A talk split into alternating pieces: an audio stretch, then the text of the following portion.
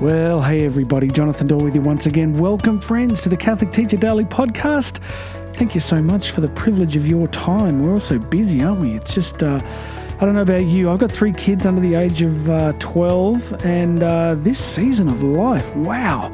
I'd love to tell you just how contemplative and relaxed I am. I, look, I am sometimes. I actually find that uh, that I like I've got very dedicated times of prayer, but uh, also just taking those little moments in the day. Uh, one of the things I do is I pick my son up from school each day, and um, I park in a couple of streets away, and I allow myself sort of time to walk down and pick him up. But uh, as you do as a parent, you get sort of really good at the logistics of arriving just at the right time. And I found recently there's a beautiful moment where you turn the engine off the car, you sit there and there's all those opportunities, isn't there, to check social media or uh, read the news or whatever it is we do on our phones. But I've learned just to sit and just try and be present to God in that moment and be mindful of Him. I mean, Teresa of Lisieux said that, you know, prayer was just a, a glance towards heaven, a cry from the heart. You know, sometimes we think prayer has to be so uh, formal and structured, and there's a and there's a good place for that. But sometimes it's just those moments with the Lord where we just stop and be present in all our limitations and all our need, and uh, and just allow Him to be present with us. I hope you're taking those times in the middle of a school day because the schools are just so busy there's just from the minute you turn up, there's often just, you know, and it's part of the beauty, right? I often say teachers really get bored because there's so much stimulation and activity and personalities and mini dramas and crises happening all the time. But try and find those moments. Uh, I remember a beautiful experience speaking in uh, the Archdiocese of Washington. And uh, just after speaking, I, I did a keynote there, and then I had some time while there was a few hundred staff there and they were doing some other admin stuff. And I got to sneak away just for a minute to sit in their chapel. And it was just beautiful, just to, in the midst of all the travel and the busyness, just to sneak those little moments. I hope you're finding a way to do that today and every day. Now, today is the feast day of St. John Mary Vianney, who is in fact the patron saint of priests. And the reason I want to talk about John Vianney just for a couple of seconds uh, because really his his amazing legacy began because he just did one thing really well, which is what many of you would know. He was known as the cure or the cure of Ars. It's a little town of Ars. He had a flock of about three hundred people. And uh, cure, cure means like the curate, the abbot, the sorry, the curate, the priest. And he just did an amazing job of just being a great priest. He didn't do a great job of being a great accountant or a great shoemaker or a great school teacher.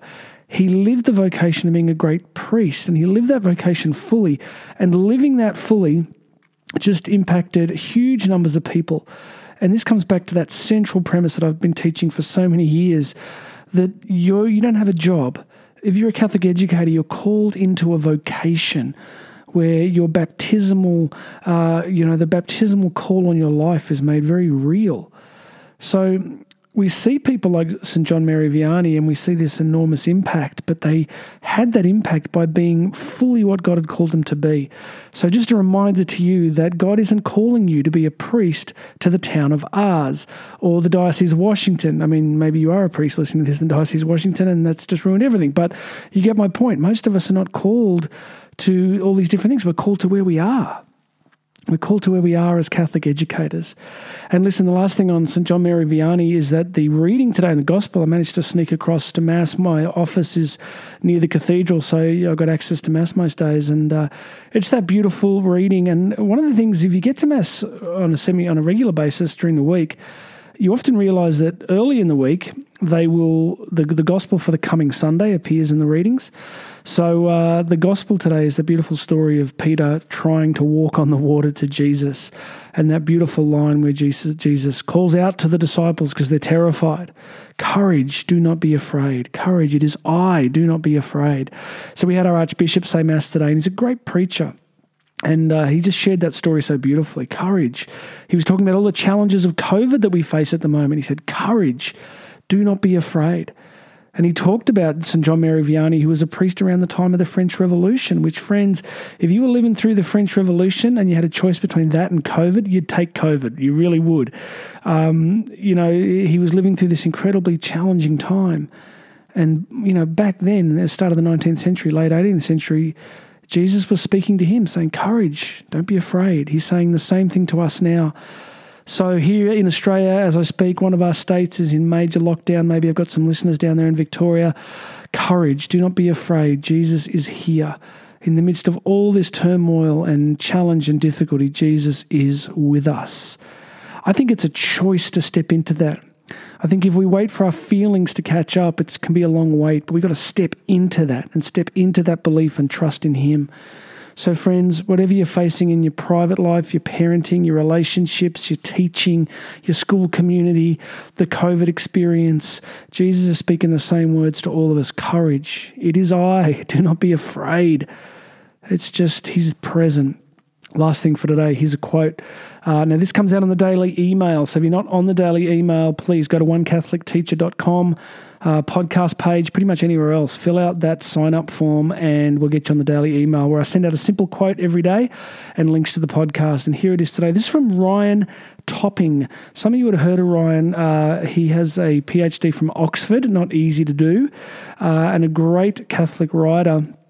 And he's writing uh, in an article here taken from his book on Catholic education. He says this Forget Christ and the solid moral and mental discipline that once characterized Catholic schools is bound to boil down into a soup of good intentions.